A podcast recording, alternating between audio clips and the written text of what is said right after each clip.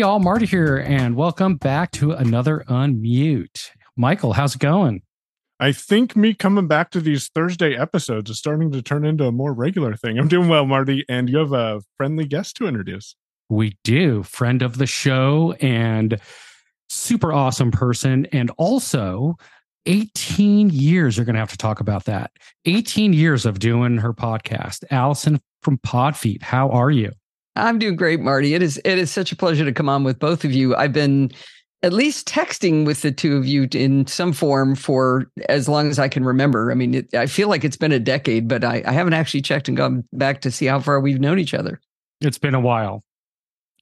I was a castaway. Michael was a castaway, and then at some point we contributed and to uh, NosillaCast, and then we started our own podcast, and here we are. You know, I think you introduced me, Michael. If I'm right, uh, I have an email from you on October 12th, 2017. Uh, you sent me something flies. about a, uh, a, a, it was entitled "Transmitting Ducks" because I was using uh, I was using CyberDuck at the time, and you wanted to know if uh, you were interested. I was interested in something else, and I think you sent me a recording. Yeah, that was uh, Demasi and I recording the DM series on our old show, and uh, I was talking to you about checking out Transmit. I think. Oh, was it that? Okay. Let's see. And Marty, I go back as far. Let's see. That might be Marty. Did you write to me about circus ponies? Maybe. No, that Possibly. might be somebody else. I might. I can't remember. God, but everyone on my show blames you for the money you make them spend. That all of us bought the Elgato Wave XLR after you did a review for the NosillaCast on that. Yeah, and everyone still has it. Oh yeah, I mean, I, I love this thing. I bought one for my husband. Uh, I mean, everybody's got one. Everybody says, ah, "Marty, spent my money." Yeah. Well, sometimes less is more. You don't always have to go out and buy the giantest, largest thing with all the buttons in the world on it, you know? Well, that's what I wanted was something with far fewer buttons. I wanted, I wanted, in fact, this has one more feature than I'd like. I would like it to have one fewer feature. Well, actually, the main thing that you loved the most about that is that the XLR cable jack and the headphone jack were on the back of the device, which yeah. was something you really, really wanted. And no other device had that.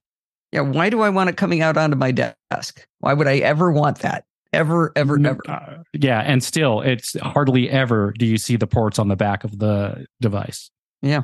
Allison, let's let's go back to the beginning. Marty mentioned 18 years, which is awesome. Uh, what can you tell us about the beginning of podcasting and, and how things were like podcasting then? Oh, that's that's a fun story. Um, so podcasting started in October of 2004, and I started in the middle of May in 2005. And uh, it, part of the reason I, I brag so much about the 18 years is it's not just that I've been doing it for 18 years. I haven't missed a weekly show in uh, 18 years. Now there's there's a little asterisk on that. I got I got to admit to you guys. I uh, there see I said guys. I, I have to admit to you and your audience that uh, there's a little asterisk. I did four episodes and then I pod faded. And a guy named Neil wrote to me. Neil from uh, Florida wrote to me and said, "Hey, where's the podcast?" And that's when I found out somebody was listening. And I came back and and since then I have not missed an episode. So it's actually a few weeks after the beginning of the show. But uh, but if you back up to the very beginning, um, uh, Leo Laporte was on the radio here, and then he started a podcast, and I was I was hooked on that. And uh, so I had to figure out this thing called the RSS feed, which for uh, people who don't know, it's a small text file that identifies exactly everything about the show that's gotten delivered to you. So it's an RSS file like you would read uh, in a in an RSS reader, um, but it defines an attachment. And the attachment for an audio podcast is likely an MP3, maybe an M4A if you're getting kind of wacky.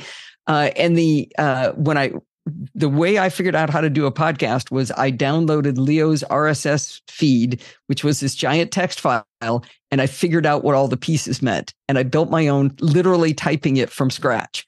And so I was I was typing in, okay, it says title. Okay, that's probably the title of the episode. Okay, let me type that in, you know. And then it got to uh, the attachment, and I was completely baffled because it said length equals, and it was this really long number. And I sat there looking at this number. I mean, it had just a ton of digits, and I couldn't figure out what it was. It was the number of bytes in the file. Uh-huh. And it took, took, me the longest time to figure that out, but I, I was I was very happy when Steve Harris uh, started uh, the the app re, uh, from Reinvented Software. He has an app called Feeder, which does all of this automatically uh, for me now, and I've been using that ever since. I I don't even remember how far back it goes, but it was really shortly after I got started. But yeah, we used we used basically a stone and a, and a chisel back then. I would love to know what the setup you had when you first started podcasting and over the years to what you ended up now because I know how much you care about sound. So if you go back to the beginning, what was it like when you first said, Hey, I'm going to do a podcast? And how did you decide what to buy and get going with it? And then over the years, I'm sure it's changed a lot. Oh man, you should have. I I could have come out with like probably photos of it of uh, where it came from, of what I started with. I'm pretty sure I had the uh, titanium PowerBook when I started, um, and a simple USB mic. I don't I don't remember which one it was. It's I'm sure I've written about it because one of the interesting things about my podcast is every single thing you hear me say is also a blog post. Everything you hear me say on the podcast, so it's um it's got uh, I've got zillions of of blog posts over the years, and anytime I can't remember anything, I know I've already written it down. So it's in it's in here somewhere if I could find it. Um, but I did do the classic thing of upgrading uh, a few times on microphones. I didn't take a lot of steps because my my husband Steve is a huge supporter of the podcast and absolutely could not do it without him. I mean, he does all of the cooking. He does all of the laundry. He does all the grocery shopping. It's part of why I'm able to do this. And he also likes buying me toys. So I bought a Heil PR20 at one point, and then he upgraded me to a Heil PR40, which is why he has a Heil PR20 now. And this Heil PR40 has been running absolutely forever. Um, I've gone through a few interfaces. We were we were talking uh, uh, during the pre-show. Marty did the review for my show for the uh, Elgato Wave XLR, and uh, that is a beautiful little interface that's just got it's got one USB cable and and uh, the XLR goes in the back, and it's got a big button on the front that you switch between the mic and the headphones to turn it up and down. And most importantly, you tap the top of it and it mutes and unmutes.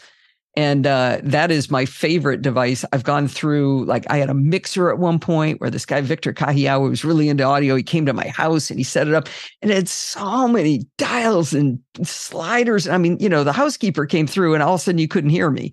Um, mm-hmm. So I actually ditched that for Audio Hijack. And uh, ironically, I, Audio Hijack I have something set wrong, uh, is not working for me at this exact moment. But Audio Hijack is is uh, software that allows you to do routing very much like a mixer would, but it's all done in software. And when I got that, I was like, "Yep, that's the end of that, that mixer." And that was the last day I ever looked at that. Yeah, it's awesome. Crazy how things change over time. One of my fun stories to tell, by the way, is I've taught not one, but two people how to use uh, Audio Hijack who are blind. And one of them is Damase. Mm. so that's where he got all of his knowledge from. I'm pretty sure he's told me that before, but he's who I go to when I need help with loopback or audio hijack. And I love what Rogue Amoeba has done with their software and voiceover you for sure. Oh, it, it, they just, I mean, it's it's foundational to what they do. It's not even, it's nowhere near an afterthought. It is the basis of the way they work now sometimes I wish Apple would actually, uh, I don't know, uh, observe what they've done with voiceover and the interactions and make that possible throughout the operating system too something really um, cool that they did recently is they have a piece of software that's digital that allows you to virtually have the triggers where you can activate a sound and it will put it into your recording. So you can have you know people applause or horns or whatever you want. You can just load the triggers up with whatever you want now, at one point, I got a uh, Stream Deck because it's all triggers. And mm-hmm. you, I thought, oh man, this is going to be so much e- easier to be able to activate things, you know, really quickly on the fly, just because you have the buttons right there. And the problem that uh, I had with it was that the software is not accessible at all. It, so the device became completely useless to me. I couldn't really do anything with it. And so now what those guys did was they made this software and they made it so it's accessible and that it works with the Stream Deck. To And be clear, so- you're talking about Farrago that uh, that uh, Rogue Amoeba make. Exactly. That's exactly. I could not think of the name of the software, but that's exactly what it is. I cheated. I looked it up. Me too. Yeah. So they so Rogue Amoeba made Farrago work with the Stream Deck. Yeah, just in this last Oh. update, they redesigned the software and put out a new version of it. And one of the features is that it works with a Stream Deck now. so you Well, can trigger cool. your sound effects with the Stream Deck, which gives you tactile buttons you can feel. Because the Stream Deck software is not accessible uh, with VoiceOver and intuitive, so um, I ended up with Marty's Stream Deck, and we've been playing with BitFocus. Another uh, th- have you looked at uh, Better Touch Tool with Stream Deck? Because I know people have completely replaced the Stream Deck interface with Better Touch Tool. So if that's accessible, that might be a better way for you to actually use the Stream Deck. Like I they like literally build all the buttons with Better Touch Tool. I will yeah, play with and that. of course, I don't have a Stream Deck anymore because Michael has it. So you're going to have to test that out and see if it works. The um, there was something else I wanted to tell you. Oh, one of my uh favorite things. is- I just love Rogue Amoeba so much. I was on uh, ACB Radio and uh, we were talking about uh, how the accessibility of the Rogue Amoeba software. And I brought up one of my favorite things is that when uh, you enter your license key, they throw confetti on the screen. And as I'm describing it, I realize, oh my gosh, you guys don't get to see the confetti. It should really make some sound. And so I wrote to Paul Kafasis, the CEO of, of Rogue Amoeba, and I said, why doesn't it make sound for the blind people? What's wrong with you? And he wrote back, he's like, oh my God, you're right. I should do that. And then he forgot about it for a really long time. But that turned out even more funny because he wrote this fabulous blog post referring to me telling him about this idea and how he forgot to do it. And so it became this like amplified message that they have now put it in. You hear applause and happiness when uh when you enter your license key. That That's is awesome. awesome. So you mentioned you started on a power book. I, I think that's what you said. Is that correct? Yeah. Yeah. Yeah. So um, your show has an ever so slight Apple bias. And I think that's uh, what, what attracted Marty and myself in the beginning because I started using. So my first experience was an Apple IIe. Um, my school was cleaning them out. Uh, I, I am young, I'm only 35. So my school was cleaning out their Apple IIes and they said, Michael, do you want this? And we had an extra Echo, which was a external hardware synthesizer that you can attach to the Apple IIe. And so I said, "Yeah, let's let's uh, take that home and I'll play with it." I don't remember what happened to it, but I went to Windows and then I switched over to a MacBook in 2006 with Tiger because that's when VoiceOver came onto the Mac. And I've been off and on. I always come back to the Mac, although I do real I, I- I play in both worlds. But I find it interesting that you're an Apple centric podcast that uh, reviews and talks about accessibility importance. Can you share a little bit about how those discussions come up? Because you're not only about accessibility, and that's what I really like. No, but I will say though, you it's in your DNA, and I know this because I saw a very funny post from you just a couple of days ago where you were wearing a clockwise T-shirt, eh, but you explained, "Oh, I have my clockwise T-shirt, and I'm got short curly hair with glasses." And I was like, "See, it's in your DNA." You explain everything so that even if someone couldn't see, they get an idea of what it is you're showing off. You know. So you talk about in the alt tags. I like to throw in Easter eggs for you sometimes too. Not not super often, but every once in a while I'll just do something goofy. But you know what? This is a problem with Mastodon. With Mastodon, it makes it obvious that there's alt tags, and now the site links are reading the alt tags, so they're not secret at Easter eggs for you guys anymore. They're they're regular, you know, site links can see it too. I was kind of disappointed because I had a, a kind of a riddle going, except I had to explain it the the image. I'd explain it in alt tags, and then everybody just read the alt tags and they figured out what I was talking about. I was kind of sad. But it, it is that is my way of saying it's really great that alt tags are front and center in uh, Mastodon. Um, in- Definitely. in answer to your question, in, when I was 11 years old, I read the book Follow My Leader by James B. Garfield. And it's a story of a little boy who's uh, playing with fireworks with some friends and he's blinded. And he uh, ends up uh, learning Braille. He ends up getting a seeing eye dog. Um, he goes to a, to a blind school where he learns how to navigate with cane. And I was fascinated by this. And on page 46, 47, and 48, they showed the Braille alphabet. I happen to know that because I'm holding the book in my hand as I as I'm telling you this. And I was fascinated by this. So I went and got a piece of cardboard and a punch and I made myself a braille card. And so it's like you say in my DNA. I I I was like, well, this is like a secret code. I want to learn this too, you know? And and so I've I've always been interested in assistive tech. You know, it just seems like a fun, there's so much fun to be had. So when I started um, doing the podcast, I realized that I got a lot of feedback from people who said, by the way, I'm blind. And I started realizing that I had a lot of blind friends now because of the podcast, and then started learning about, you know, hearing about voiceover and what it meant. And um, so in, uh, let me see, I brought the video up and I can give you these links if people are interested. In 2012, I did a tech talk at Macworld up in San Francisco, and I did it blindfolded. Oh, mm, I remember this. Yeah, uh, I so I taught myself voiceover on the on the iPhone and then on the Mac, and it was uh, the iPhone's like super easy, right? You just slide your finger around, double yep. tap everything. You know, it either works or it doesn't. There's not that much to it. The Mac's really hard, though. It's really hard. I know it's a deterrent. A lot of people who are losing their vision or who have lost their vision they stream to the iPad or to the iPhone because not only do you have to learn how to use the Mac, but then you also have to learn how to use voiceover. And for some people, it's just too much. They're not techie people and it's overwhelming and too overwhelming. Well, I think there's there's just so much variability on the Mac. Um, it, when I did my presentation, I nailed it on the phone. I did. I had, I, and I practiced it this this thing probably 400 times. I mean, I've I had a very narrow set of things I was going to do. I was going to create a calendar invite, and I had a specific person I was going to invite. And I got and it executed perfectly. But I did the one thing you should never do right before a presentation. I changed something.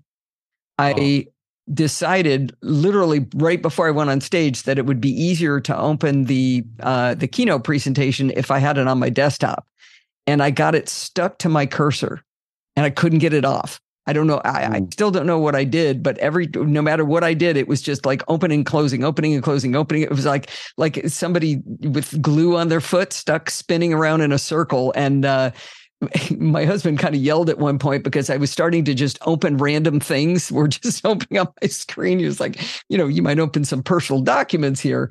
Uh, so sadly, I did have to take the blindfold off for a minute or two, and then I put it back on for the rest of it. But it was it was really fun to exercise my brain and try to learn it to where I could actually execute some maneuvers that turned into now that I know, and I would put me as like a low intermediate. Like I'm not, maybe I'm a little above bunny slope, but I'm I'm I'm pretty low on on on the skill set. But I can look at a, an app that I'm reviewing, and I can very quickly tell you it's not accessible. Whether it's goodly accessible is another is another story. You know, I don't know how to do a lot of the trickier stuff. Never understood what the rotor is to this day, but uh, I can I can tell if the buttons are labeled. I can tell if you can open menus or if somebody's done something stupid and done something with a graphic. And um, I love doing that because I can tell you whether you should waste your money on it. You know, should you even look at it? But I also then will just shoot a note off to the developers to find out if uh, uh, if they can fix those things because a lot of times they're close, but they're just missing some fundamental piece. And uh, a, perfect example, I did a review of an app called Hush that removes uh, background noise, and uh, it, it's an amazing app by Ian Sampson. And uh, I realized that it had a drag and drop interface. You had to drag your file into the center of the screen. I thought, well, how the heck would you do that? It's, it's probably hard in voiceover. So I, I went on Mastodon and I asked people, and a bunch of people said, Yeah, that's a real pain. It doesn't work very well. So I wrote to Ian and he said, Oh, this is great feedback. I'm going to work on this. I have a couple other people who know voiceover helping me. And just a couple of days ago, he sent me a new version, said, Okay, I've got the drag and drop part working. It's not all working right yet, but he actually changed his software because I knew enough to just ask and say, Hey, can you fix that?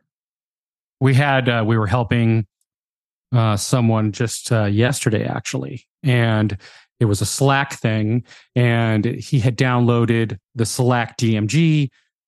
We got him to open up the DMG, and then he went said the same exact thing.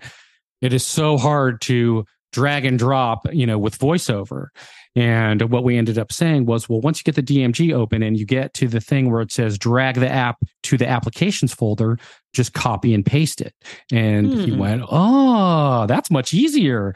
So you could copy and paste it if you ever Actually, we should give to. him a shout out. That's Ed Howland, who's a it uh, is. Castaway. He's uh, super into our Programming by Stealth podcast, which is one of the shows I do. Um, and uh, he's been super helpful. Great nerd, man. He's he's real nerdy. He's awesome, but he was really struggling with that piece of it. You know, I just thinking of something. He could have just opened the terminal and said, uh, you know, move. through install Slack too. We we talked about that after Oh. we went through everything, and and we're like, yeah, we could have just did that too. Um, Oh, and Marty, he did get Slack working, and it did get opened. He had to to uh, enter a code or click a link or something that Slack wanted him to do, but that screen to tell him that wasn't uh, reading very well, and that's where sometimes Oh. accessibility, just making a slight change or or uh, making some alteration, can make your app accessible or your tool accessible to anyone. And Right. that that fixing it starts with the conversation with the app developers. Yeah, yeah. I, the nice thing is, I've never had anybody just go no. Right. Everybody I've talked to has gone. You know, at worst case, they go, "Well, I'll think about it," but uh, I never get anybody who just says no. People seem to to be interested in making their app better. And one of the reasons I did um, uh, I did a talk at the Podcast Expo. It was Blog World Podcast Expo at the time, and my talk was how to increase your audience size through accessibility. And because that's where I look at it is, why would you want to put up a wall that keeps anybody out from listening to what you're or reading what your your content is? That doesn't make any sense, right? Yeah. But yeah, you're right. It was Ed, and he was an awesome guy. We had a lot of fun with him. He was uh, great. So we'll keep in touch. We got his info, and so uh, you know we let him know if you ever need anything to let us know, and we'll do what we can to help him out. So yeah, I really he's a great appreciate guy. you guys uh, Yeah. uh, hooking up with him and, and helping him. Now you did that through Zoom. Yep. That's Well, actually, I cheated a little because he did email me his phone number and I called him first. okay. And then once I talked to him for about 15, 20 minutes and kind of got the lay of the land a little bit, then uh, we got him in Zoom and got him sorted out the rest of the way from there. okay, and So- you used Zoom so that you could hear voiceover. Yes. So what we did, and the and I'm going to tell you what we did and what we can do in the future because of a new tool that I uh, keep meaning to send you, but we'll tell you about it now. Uh, so what we did with Zoom is he had headphones not plugged in, so we could hear voiceover and what voiceover was saying, which is an advantage to using a screen reader is you can troubleshoot over the phone. And then we took directed him with the keystrokes for what you need to do to go to the places to to do it, and it's just complete hands off um use your keyboard don't use a mouse and we were able to help copy the file over and stuff like that.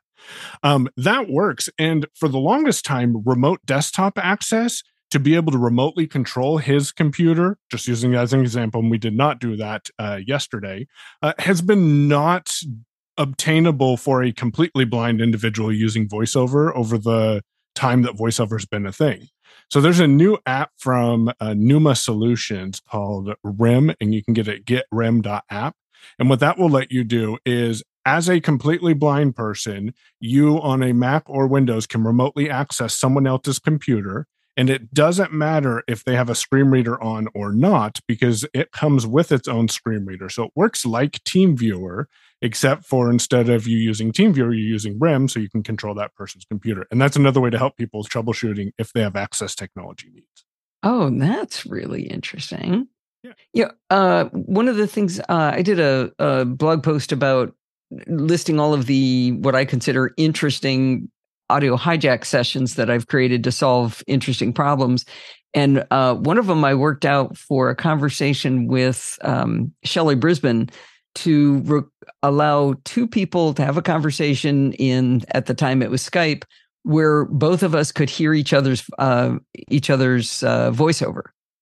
So Ah. she was demonstrating things in voiceover, and I was able to hear voiceover through the, you know, I was able to record our conversation with the full digital high quality audio of voiceover along with her voice. Hmm, that's awesome. I should send you guys that session. yeah, that'd be cool. I got to find it. So here is a question for you. Since you, you know, look at apps and test them for accessibility and things like that. Someone who is going through the app store looking for an app, or maybe someone recommends something, what would be, you think, the best way for someone to determine whether there's an app, and this could be on the Mac or iPhone, iPad, whatever, uh, that works or doesn't work with voiceover? and one other thing trick question I, I, I have my own opinion but i'll ask you first of what you think could be improved in the future so that people would know whether it the app that they're trying to uh, download install will or will not work with voiceover but i want to hear what you have two very different questions the answer I would probably give, and I don't know if this is a good answer, but in my experience, I have seen that AppleVis tends to review software on whether it's accessible. So I send people to AppleVis if it's not there, I don't know what to tell them. Um, is that a bad answer? No, that's a good answer. Okay.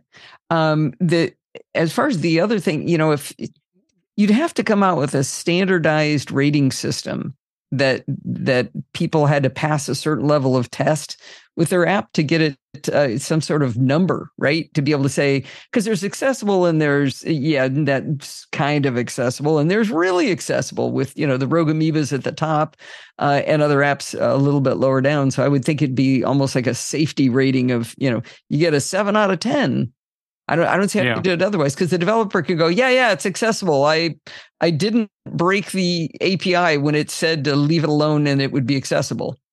And, uh, so and developers is, who are really on their game and who really pay attention to that, they uh, take the extra time and in the description of their app, they say it works with voiceover. Not everybody does that. Few people do that.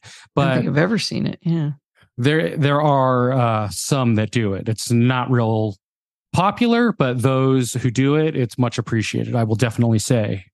Um, what I thought would be really cool, and I I've talked about a lot of people with this, and they've always had kickback because they say the process would take too long to get it approved.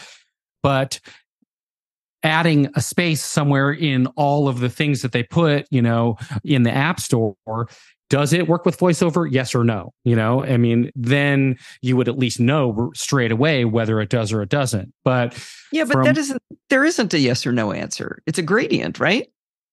Yeah well, because it could work with voiceover but none of the buttons are labeled. But because voiceover has the image recognition voiceover can recognize all those images but is that app accessible then? Yeah, I mean, eh, let's give the the hush example since Ian is open minded in fixing it. Is sure, all his buttons were labeled. They're all great. You just couldn't use the app because you you know with that you could if you were really good at this you know figure out how to do it but I, I, wouldn't have called it accessible even though all the buttons were labeled but but he may have looked at it and thought it was accessible because he didn't know that that piece wouldn't work easily so uh, that's why i think it's a continuum marty yeah they also say a lot of people um, that the process to approve the app would just take way too much resources, and so that's why they don't do it. Yeah, I, I mean, you'd have to invent a way to do that, and I don't know how how you would do that, but it seems like a reasonable goal. I would think so, but and there, I mean, there's also uh, we can't forget things like color contrast for people too. You know, that would be a, a thing. Oh yeah, and there's a lot of other accessibilities. You know, you could go down a whole rabbit hole. So maybe that's why they don't do it. I don't know. I don't know. It's that's a good a good thought though. I would definitely support trying. yeah, definitely. I would uh I would second you on that. So I have an easy but maybe hard question for you, Allison, to transition. In your 18 years of not missing a week of podcasting, uh, what would you say has been the most unique opportunity podcasting has presented you with? I did a talk at uh, Macstock a few years ago that I, I called it a uh, make your own adventure game. And it, I was really proud of this. I figured out that in Keynote, you can add buttons to a slide that change to a different numbered slide. So, like on, on slide one, you could have a button that takes you right to slide 32.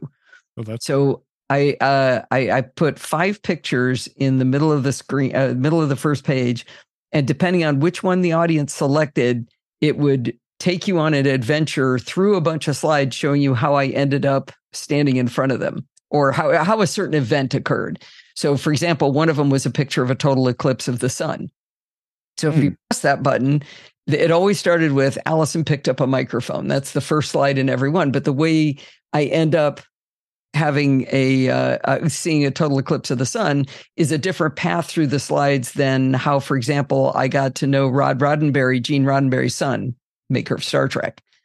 So it was. Uh, I, I like that that set of slides because it it kind of described a lot of what opened up in my life because of podcasting. All because I picked up a microphone. Um, the the total eclipse one, for example, was um, I was on the Mac Roundtable, and on the Mac Roundtable was Don McAllister. Got to know Don McAllister. Started working screencasts online for him. I do uh, video screencasts for uh, for his tutorial service, and then through him, he recommended me to be one of the speakers on a Mac uh, Mania cruise in Australia to see a total eclipse of the sun. Where, oh, that would be awesome! I'd love to go on a cruise like that. Yeah, it was really cool. They stopped doing them, unfortunately, when when MacWorld fell apart. It was MacWorld sponsored, but it was uh, uh, during the day when there was nothing to do on the ship. You know, we, we don't gamble or anything like that. So during that time, they had we had classes, and uh, then when we would go ashore and go snorkeling or scuba diving or whatever it was, we would we would all disband and go do that. And then you'd come back and go back to class again. And uh, I absolutely loved it. But they made me do nine, no, eight 90 minute talks on that. Whoa, course. that's a lot.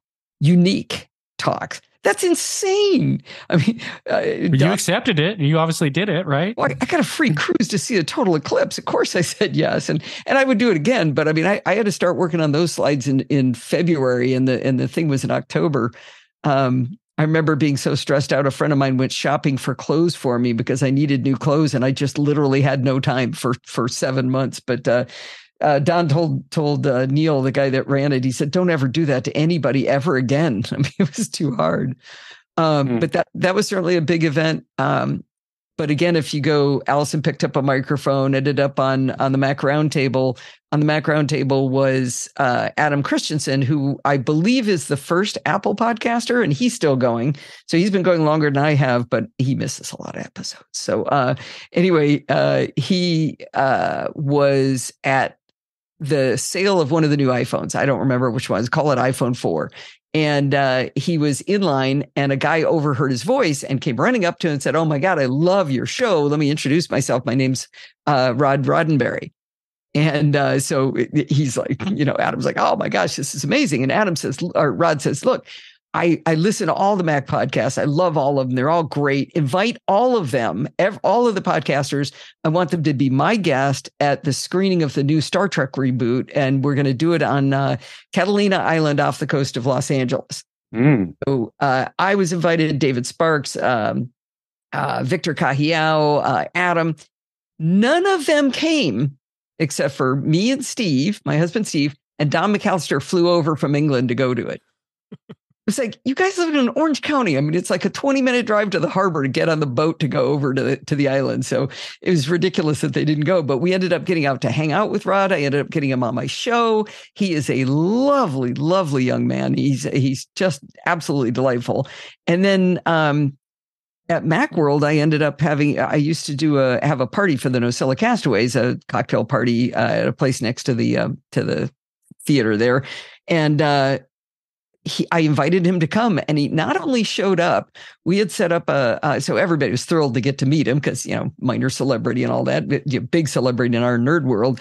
He uh, we had set up a, a laptop with a um, with a camera on it and had an open Skype session for people to call in who couldn't be at the event. And Rod spent 45 minutes talking to those people.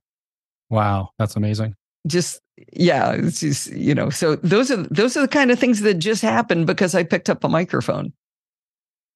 You've made it uh, lots of friends doing um, your podcast from all over the place and i think that's pretty cool. You're such a people person so i would I probably say neighbors.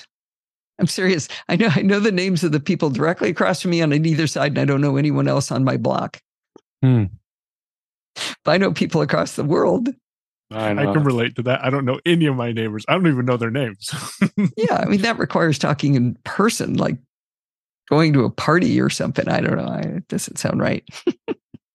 By the way, I should uh, qualify my statement about 18 years without missing an episode. The show has not missed an episode, but people stand in for me when I go on crazy vacations, like going to Australia for a total eclipse, or when I went to Antarctica recently. Uh, Bart Busschots from England, uh, from Ireland. Oops, he's going to kill me for that. And uh, uh, Allister Jenks from New Zealand are uh, probably the primary suspects who uh, carry the load when I'm gone. And it's it, so I can't take full credit for it. It, it takes the support of everyone. But now with all this new technology we have out there, we can just make a virtual you while you're gone and make like it's your podcast and it's I, really you. I did that. I had uh, I lose my voice uh, pretty much once a year or so, sometimes twice. And uh, in February, March, I lost it just continuously. I mean, it just was not coming back, and it was getting worse. And so I went back through a bunch of episodes, and I um, I taught 11labs.io my voice. And since I script everything, I was able to have 11labs.io read my podcast for me that week. And it seems that it happens always around the beginning of the year, kind of thing, with that lose your voice thing. Yeah, I'm thinking I should go back through my through my podcast uh, through my scripts to see how often I say it and what month it is. Maybe I could just prepare for it. now you have 11 labs just plan. Yep, you're going to record my podcast for me because you know I tell people with this AI and technology that we are right now, we are at the worst that it will ever be, which means it's going to just improve from here on. I don't remember who said that, but it's something that's just stuck with me. This is the worst. Oh, Michael, that's yeah. That's fabulous. This is the worst it'll ever be. Yeah, he, without telling me, made a virtual me like it was him and I, and it was pretty funny. That's awesome. So you had a book you wanted to talk about. Oh, I did already. That was Follow My Leader. The, ah, uh, there we go. When I was a little kid. Cool. I yeah. recommend it. Uh, we'll have to see if that's around anywhere still to get it. Yeah, it was written in 1955. I'm mm. old. Uh, I think there was a reprint. I actually don't have my original copy. I, I, I talked about it to a friend of mine, and she went and found me uh, a used copy of it from uh, let's see, 1985, which is now what is that? 40 years ago. so, uh, but anyway, it was a it's a fun you know young adult book. But uh, and I what what should I learn beyond what I can do now? Like, do I really need to learn that rotor thing to be helpful to y'all when I'm trying to review something? Or can I just keep skipping learning that? You probably can get away with not um, learning it. It's a lot of people customize it because people who don't know how to use the rotor real well sometimes they'll do something and then all of a sudden it will speed up their voiceover and it's all of a sudden talking really really fast and they don't know how to fix it or it'll turn the volume up on their voiceover because the volume for voiceovers the same as everything else. It's a separate volume. So you can actually turn up or down the volume on voiceover by itself, Siri, yeah. you know, and the same with the whole phone. So I tell people if they have issues with those to remove it off the rotor so they don't continue to turn the volume way up loud or way down low or ah. speed up the ah. voice. But I also will tell you they've changed it a little bit where you can go in now and you can customize the rotor so that you can do a different gesture than trying to take two fingers and turn your phone like all weird, you know, in a circle. You can do like two fingers and swipe right or left and it will go through the rotor. So there are ways that they've made it easier to use now, but people still don't like it. It's not the easiest thing to figure out. So I guess my question for you, Allison, is what is it about the rotor that you don't understand? Is it the concept of using the rotor to change the granularity of navigation, or is it actually doing the rotor gesture? I don't even know how to turn it on. okay, so the rotor I, is always on by default when voiceover is there. You always have things in the rotor. And so, as Marty was saying, you can change the gesture to change between the rotor um, and and I know that's probably making a little confusing, but uh, so for for example, you can navigate by character, word, or line by flicking up or down with one finger with voiceover. Wait, are we on the Mac or the iPhone? This is on both, but we're talking about the iPhone right now. Okay, because I, I, mostly use voiceover on the Mac because that's oh. where I'm usually testing apps. Okay. Okay. Well, then you don't need to worry about the rotor on the Mac.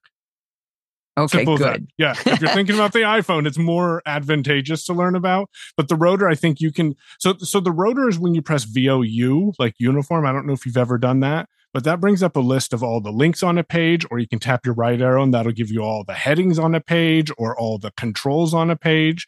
So you can get those all in a list view while using VoiceOver. And that's what the rotor is, is you're just changing between what am I going to navigate when I'm using up and down arrow keys after I press VO plus U. So is that mostly for navigating the web or does that Yes. work inside of apps? that that is mostly in the web but as you know a lot of times apps can also pretend like they're fake web pages too which means it Okay. can work that way inside the Okay. app as well But its If main you- function would be on on uh, in the, the- in the web. yes yep if you were to want to so i think you're doing a great job with how you explain things with voiceover if there was one thing on the mac that i would tell you that could help either make you more productive with voiceover on the Mac or help you with uh, my favorite thing, which is automation on the Mac while using voiceover. Uh, spend some time in the voiceover utility with VO plus F8 after voiceover is enabled. And then go down to commanders. And I believe I'm doing it right now so I can make sure to tell you the correct keystroke because I'm all about keystrokes. Command 8 will actually take you to the commanders tab inside there and then you can use uh, you have three different commanders and i recommend looking at the numpad commander because with numpad if you have a numpad you have access to putting all of the buttons on your numpad to perform different actions while running voiceover but there's a also a, numpad. drop down what was that I don't have a numpad. Oh okay then never mind ignore me Shoot, I was writing all these great notes was, down. I You was, got- I was going to say because what you can do is go in and trigger shortcuts or trigger automations just from your numpad just by hitting it, and then you have modifiers because you can use Control Option Command Shift and zero as different modifiers. So you have six different levels of commanders you can use from the numpad. What's a commander? So commander is um, we'll use it in in reference that you can relate to without a number pad. In this same section under here, if you choose keyboard commander or trackpad, but we'll say keyboard commander, and you turn that on. When you hold the right option key down specifically, and you can pick what that key is, but we'll say the right option key and tap the letter S with voiceover by default, this opens Safari, or tap the letter M, this will open Mail but you'll see on here you can pick all your letters and then there's a drop down with hundreds of different actions you can make voiceover do including for example uh, if you wanted to you could have voiceover turn on or off its visuals with the commander. You can uh, explore different parts of the screen but under command custom commands there's an option that says run automator utility you can run shortcuts and so Commander is do one thing with VoiceOver and a modifier to do something else, either in VoiceOver or in Mac OS. So I- I have to say the one uh, one thing that stops me in my tracks is when there's hundreds of way things you can do. I need there to be like three that I can learn. So, I get it. Yes. you know, Well, like let I, me give you a couple things that might make using voiceover a little bit easier. Okay, The first one, and a lot of people don't actually realize this, but when you're using voiceover and you're navigating around, there's what's called the VO keys, and that's uh, control and option. And then Right. if you use the arrows, you know, you navigate around.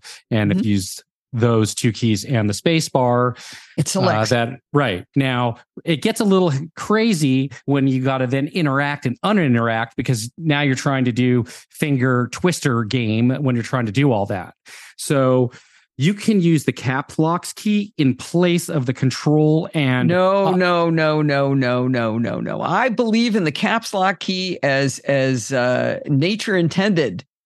I learned Well- to type when I was in sixth grade, and you will never pry that caps lock key out of my cold dead fingers.